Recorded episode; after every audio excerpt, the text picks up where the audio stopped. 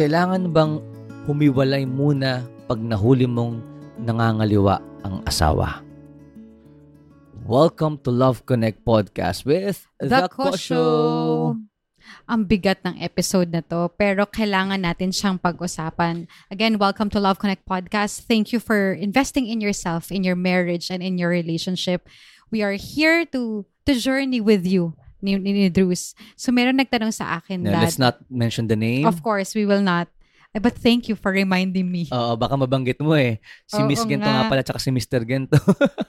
Medyo nilamig ako dun sa part na yon. Pero again, we, we were grateful for all your trust at rest assured po na hindi lalabas ang inyong identity. Lalo na pag sinabi nyo na wag. So hello po, please pa-advise. Kailangan po ba ng temporary separation muna naming mag-asawa after kong malaman na nag-cheat siya sa akin pero gusto daw niya na magkasama kami para makabawi siya sa amin magpamilya. ang bigat. Ang bigat, mahirap, pero mas mabigat ang pagpapatawad ni Lord tsaka pagmamahal. Mommy, we're gonna give our, sharing our message to this question being that couple who cares for them as a couple. Kasi mahirap magbigay ng advice o actually, ng ano mo eh, ng perspective mo na pumapanik ka dun sa niloko. Tapos yung nanloko parang bahala ka na sa buhay mo. So, ang tanong is, pwede bang humiwalay muna? O dapat ba payagan kung magkasama na kami kasi gusto niya? Simulan ko na. Dati pinag-usapan natin yan eh. Ano hindi mo kakayanin? And, bo- Yeah. and both of us, ang sabi natin is infidelity, unfaithfulness. Ah, I I mean, maybe you have friends who experience this. Maybe you have friends na pinagdaanan to. May iba pinagtagumpayan na nila ang forgiveness and reconciliation. Yung iba nandito pa lang. But karamihan ng mga tao, especially kung ikaw yung niloko, hindi mo maaalis kasi sa kanila yung panahon na parang nandidiri sila sa asawa nila. Iniisip nila na parang may ibang may ibang taong nakasama ito, ang katawan nito. Hindi kita kayang makatabi ngayon. And so, with that, ang hirap eh. Ang hirap ipilit na, sige, magbabago naman ako eh. Nagbabago na ako. Magkasama naman tayo. Ang hirap, hirap ipilit. I think we have to respect the process of that person. You cannot set aside emotions. You cannot set aside feelings. You cannot set aside hurt and ganun na lang kadali na sige, hayaan natin magkasama tayo ngayon. There are couples na kinakaya naman they talk about it. They have kids, sige, magsama tayo. Pero walang mangyayari sa atin. May, may, may invisible wall na talagang emotions na mataas. But for me, if it's not helping you right now, and if the process and the progress that you want to happen is to find out how to make things better soon, you can ask it. You can ask for it. Makakatulong sa'yo kasi hindi mo pwedeng ipilit tapos mag-aaway lang kayo. An- wala na sabi. Sana meron din nakikinig na na siya naman yung nanloko. Kasi maganda yung sinabi mo na mahirap ipilit. Kasi totoo naman, nung niloko mo yung asawa mo, hindi naman siya kasama doon sa ginawa mo. And ngayon na gusto mo na makipagbalikan at ngayon na, na-realize mo na mali yung ginawa mo, you cannot just demand from your spouse na in an instant patawarin ka. In an instant tanggapin yung pagkakamali mo kasi nadapa ka or dahil wala na yung relationship nyo nun isang tao na yon. And so, you can ask for it. If ikaw yung nag-cheat, humbly accept it. Kasi the fact na, na pinili mo na mag-give in sa temptation na yon, alam mo rin dapat talaga yung consequence nung pinili mo na actions. Kung maghihiwalay lang talaga sila, I, I would ask them, ano yung timeline nila? Hiwalay meaning space Meaning to breathe. space, yes. to- Kasi to, process. pwedeng magkasama kayo sa bahay pero hiwalay. Of course, yung puso kasi galit ka, 'di ba? Pero oo. kung ang sinasabi niya dito is hiwalay which I assume space, Space. umalis muna yung niloko, 'di ba? Or nanloko, depende sa kung ano yung agreement nila. Give timeline.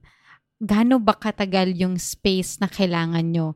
And in the matter of the space na magkahiwalay kayo ng bahay o magkahiwalay kayo ng tinutulugan, what do you do?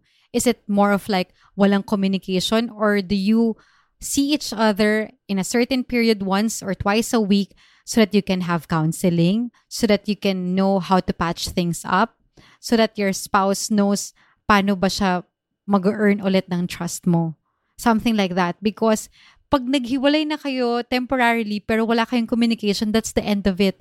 Slowly, it will really drift apart. And definitely, that third party will thrive on that. Mm-hmm. All the more na mahihirapan kayo na magkabalikan. Now, if you have kids, mas complicated kasi mas kailangan malaman paano mo sasabihin sa mga bata yun. Alam mong hirap nito, no? But again, there are people who, who rose from this situation. Forgiveness happened, but it wasn't overnight. Help was given, help was sought. But you have to at the end of the day, kasi kung ikaw yung, I'm assuming na sabi ng lalaki magsama pa rin sila, it means there's a plan and there's a desire for that man to to make things right for the relationship. You have to understand saan ka nang galing. Saan ka rin na-tempt? Ba't, ba't nangyari sa'yo yun? And this podcast is really a message to everyone out there, including us. Yes. That we are not invincible when it comes to temptation. That's why you have no to... No perfect marriage, no perfect family. work on this together. Hindi pa sabihin na, ay ako, hindi ako natatempt. Tapos mamaya, ayan na. Naku, mahirap And, magsalita. Oo, this, this a reminder that we are in this world and we all know that the forces out there, more than human beings, the evil forces out there wants to destroy families. So let's be on guard. So ito rin, hayaan ako, hayaan nating manaig din naman ang forgiveness na binibigay ng Panginoon. Pero may proseso. So I I hope and pray that you can you can get the the right help that you need in your kasi gusto ko sabi mo mami eh. Naghiwalay kayo, sige pinayaan mo, hindi makatulong eh. Pero ano ginagawa nila individually? How can they still work on this together even if physically apart? So that the hearts will soon be Reunited. Reunited. Hayaan natin yung grace ni Lord ang magdikit ng cracks in between. So, ano yung pwede, anong kailangan yung gawin? Hindi pwedeng revenge. Hindi rin naman pwedeng, ay, okay, I'm free. It means your goal still is how can I make this marriage work? Masakit kasi dun sa part ng niloko is feeling ng tao, para bang ako ba ba nagpapunish sa, sa asawa ko for, for asking for space when in fact ako naman yung niloko talaga but we really make sacrifices eh. It's it's part of the sacrifice that we do na as we suffer, we put love into our suffering that it makes a sacrifice more bearable for us. And it's like leading also an example for our kids to know na yes, I love your your father or I love your mother, but I also love myself enough to respect myself and to lead an example that you don't deserve to be treated like this as well. Alam mo, maganda kasi mga ganitong usapan kapag kausap mo sila parehas, no? Yes. Especially if both of them wants to make things better. Actually, kaya yung pag kami nag email sa amin sa connectwithakosho at gmail.com, we always ask them, what help do you need from us? Kasi it's not just the, the sender of the email. We always ask, kayong mag-asawa. Is your partner willing? Yes. Paano namin kayo matutulungan? Kasi we cannot just journey with one person. It takes two to tango. Kung paano kayo kinasal dati at nakabuo ng anak, it's also the same with how will you reconcile and kung, reunite. Kung hindi willing, we can give, yeah, try this, do this, we yes. pray for you, and we listen for you as well kung kailangan mo na may, may makikinig sa'yo.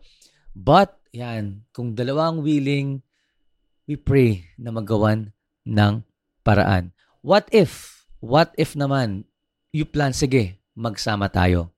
Doon ka sa other side. Let's take a break first. Let's take a breather so that we yeah, can also listen muna. to other podcasts here in the Abundance Network. Bah! Sorry for interrupting the podcast you're listening to. We're the Holy Sheep Podcast powered by the Abundance Network. I'm Nico with J. Paul and Lian we talk about where God is in our everyday and how He constantly finds ways to speak to us in where we are. You can listen to our show on Spotify, Apple Podcast, or Google Podcast. Enjoy listening to the rest of the episode, friendship. And so we're back again. It's, it's just a matter of hiwalay mo muna or pwede muna magkasama. So kanina pinag-usapan natin, pwede mag-space muna. But now, what if both of you decided, actually Papa, meron nag-send sa atin ng email na ganyan na it might not be the most practical advice that he or she, hindi ko sabihin yung gender, na he or she will give to a couple. Pero siya, tinanggap niya yung mm-hmm. asawa niya after na malaman na nagloko kasi gusto niyang bigyan ng chance. Not just for her, not just for him, but also for the kids. And so, what if, ito na, mag-decide kayo na, hindi, stay tayo sa isang bahay. Let's see how we can resolve this together. Wow. If that is the case, then you have to be ready to increase the love that you have in your heart. It will not be easy. It will definitely not be easy. But with love and forgiveness, kakayanin. Hindi ibig sabihin walang luha. Hindi sinabing walang pain. Pwedeng nandun. Pero pwedeng malampasan. But again, kailangan may gagawing paraan. May pagbabago mangyayari. May adjustment na gagawin. And you need to have the Lord at the center for married life. Sa Kanya ka hihingi ng lakas na magpatawad, sa Kanya ka hihingi ng lakas para magbago ka at di mo magawa ulit yung maling nagawa mo. God's desire is of course for families to be together. So, it's by His grace. It's really by His grace that it can happen. And we pray that it can happen to you. But yung sinasabi na magkasama during the process, then you have to be ready. You have to be ready. But you have to help each other.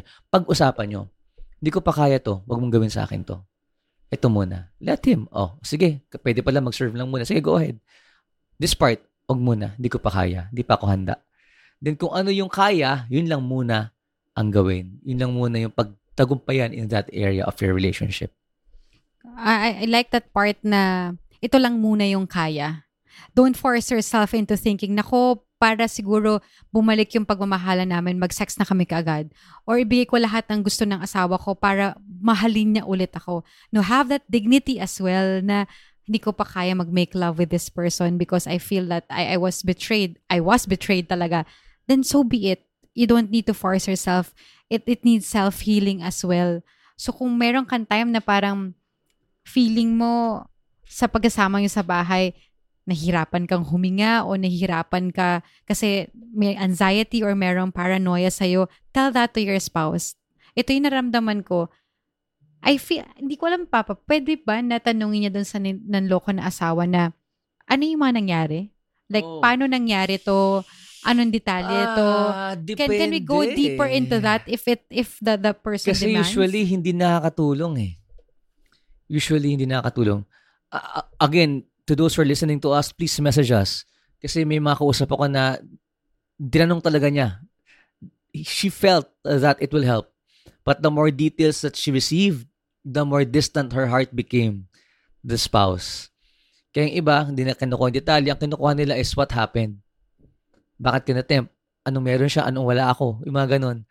Anong hindi ko nabibigay na, ano, doon sa nag, nag, nagdedwell, nag, nagdedwell in the questions, not the details on how it happened.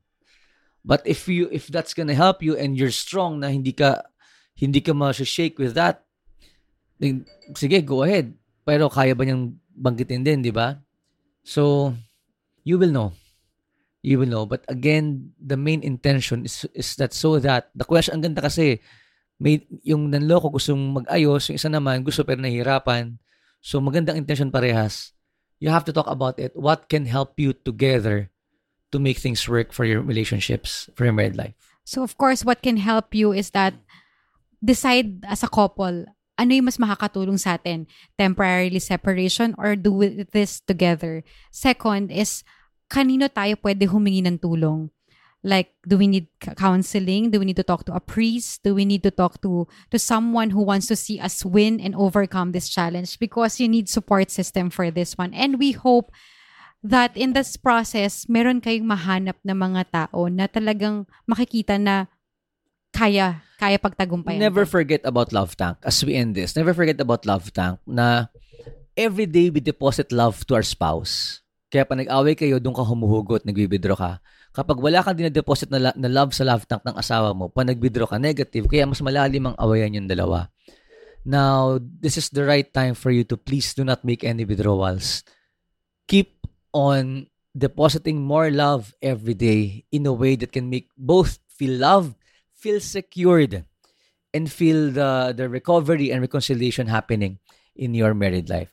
So the question we want to give to this podcast right now is this number one, what do you need exactly right now so that you can heal as a couple, maybe individually? What can help you more so that you can um, go out of the situation better and stronger?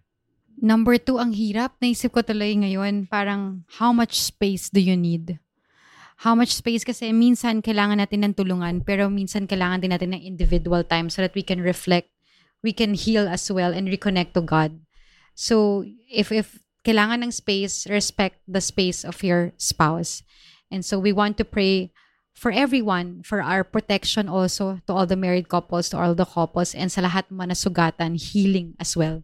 In the name of the Father, and the Son, the Holy Spirit. Amen. Lord, we pray for all the couples, those who are in relationships that are, Lord, wounded right now, emotionally, because of unfaithfulness, cheating, infidelity, even abuse. Lord, we pray that you heal us and protect us from inflicting further harm to ourselves and to our partner, to our spouse. We pray for healing. Lord, pinpoint in our lives saan namin kailangan ng healing na galing sa'yo so that we can be a more loving person to our family. We pray for those who are crying. We pray for those who are wounded, those who are in pain.